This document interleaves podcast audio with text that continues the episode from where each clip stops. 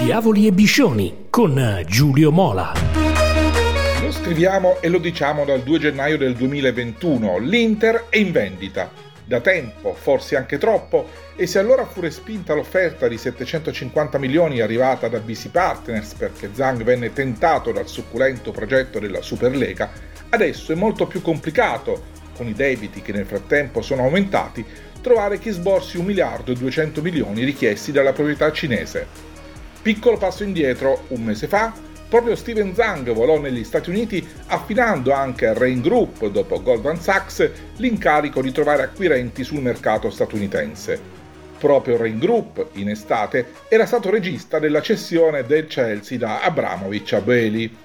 Tre settimane dopo il Financial Times ha confermato l'anticipazione, ma come ha dichiarato Beppe Marotta, questa è una situazione sopra la mia testa. Posso solo dire che la proprietà è molto vicina al club e ha sempre adempiuto agli obblighi finanziari. Siamo una società a posto con i pagamenti. La famiglia Zhang ha profuso centinaia e centinaia di milioni di euro. Tutto vero, circa un miliardo di euro nell'arco di sei anni. Ecco perché la ricerca di nuovi investitori continua cinque gruppi interessati al club e già entrati in contatto con le banche d'affari.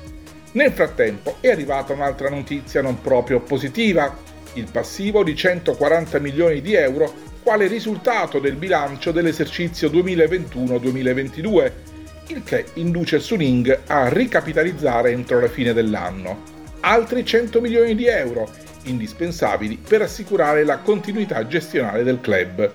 Del resto, risulta che Zhang abbia ancora a disposizione una parte del finanziamento di 292 milioni erogato dal fondo californiano Oak con tasso di interesse del 12% a Grand Tower Searle, una delle holding tramite le quali Suning controlla l'Inter. Il prestito dovrà essere rimborsato entro il 2024. Per questo motivo, il presidente ha affidato un secondo mandato a Rain Group, banca d'affari americana, dopo il primo incarico a Goldman Sachs. Obiettivo? Individuare un partner di minoranza o un eventuale acquirente sul mercato americano. Prezzo di vendita 1,2 miliardi di euro. Il 28 ottobre il presidente farà il punto della situazione con una comunicazione ufficiale ai soci riuniti in assemblea, un discorso atteso per capire quali siano le intenzioni di Suning sul futuro dell'Inter e sulla questione nuovo stadio, di fondamentale importanza anche per gli eventuali nuovi investitori americani. Tutto ciò, al momento, non sembra turbare lo spogliatoio nerazzurro, anzi, che sia cambiato il vento in casa Inter non lo dicono solo i risultati, tre vittorie ed un pareggio nelle ultime quattro gare. No, c'è dell'altro. C'è il ritorno al gol di Lautaro Martinez, il ritrovato stato di grazia di Barella, la capacità di non essere brozzo dipendenti. Ma più di tutto e di tutti, probabilmente, è stato decisivo il chiarimento all'interno dello spogliatoio dopo il settembre nerissimo, con il gruppo ricompattato e unito come nei giorni migliori. Se l'Inter è riuscita a svoltare è perché messi da parte i Mugugni e Musilunghi si è passati agli opportuni faccia a faccia necessari per spazzare l'alone di malumore domiciliatosi ad Appiano Gentile. Di fatto i chiarimenti si sono trasformati da accuse reciproche in ammissioni di responsabilità, come candidamente ammesso da Bastoni. C'è stato un confronto importante tra noi giocatori, ha rivelato il difensore dopo il match con la Salernitana, perché nel periodo iniziale c'erano state troppe lamentele, ognuno voleva dare la colpa all'altro e invece era importante fare mia colpa per uscire da quel momento. Nessuno remava contro, ma sicuramente dopo quel chiarimento siamo stati tutti molto più uniti. E così è stata cancellata in meno di due settimane la parola crisi, più mentale che tecnica. Certo, poi qualcosa è cambiato anche in campo, l'atteggiamento di sicuro, ma anche alcune scelte strategiche e fondamentali per rimettere in piedi un'Inter unita, ordinata, attenta e finalmente serena, quel che serviva per indirizzare la stagione in un modo diverso rispetto all'inizio. Sull'altra sponda del naviglio, intanto, il Milan è reduce da un successo molto importante in casa del Verona, pur non giocando bene.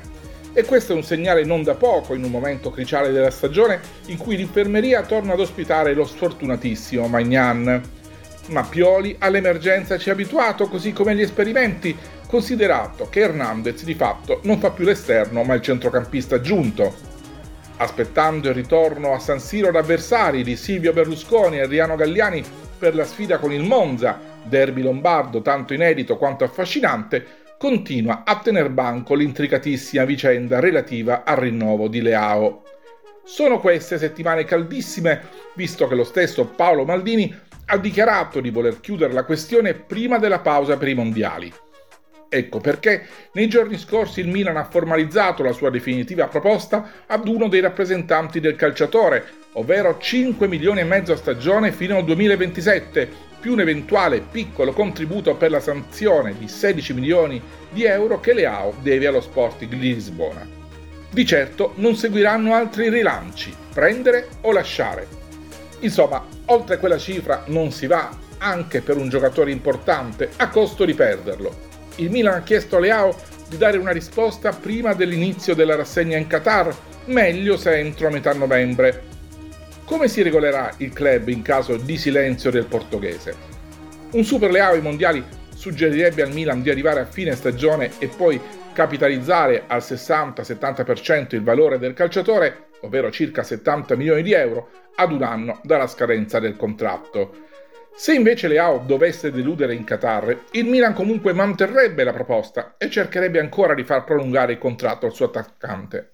La politica societaria è chiara, gli stipendi devono essere logici, Leao ha tutto il diritto a non adeguarsi, ma aver rotto l'indugi in questi giorni è un passo importante per il club rossonero. È un segnale di chiarezza nei confronti pure dei tifosi, ancora scottati dai casi Donnarumma, Cialanoglu e Chessy. Se Leao dovesse andare via, se ne faranno tutti una ragione. L'importante è che il Milan possa trarne il miglior vantaggio economico possibile. La proprietà americana ha le idee chiare, vendere molto bene un giocatore, ma investire molto meglio i denari in entrata. Ultimo tassello del puzzle, cosa pensa di tutto ciò il diretto interessato? Sia Maldini che Pioli hanno detto e ripetuto che Leao è consapevole che se vuole migliorare deve restare ancora al Milan e che poi potrà volare da altre parti. Se le cose stanno così, sarà bene che appena verrà sciolto uno dei nodi fondamentali, ovvero chi realmente rappresenta Leao nella trattativa, se l'avvocato di famiglia o il potentissimo agente George Mendes, sia lo stesso calciatore a far conoscere il proprio parere. Magari non in pubblico, visto il precedente di che sì, non ci resta che attendere.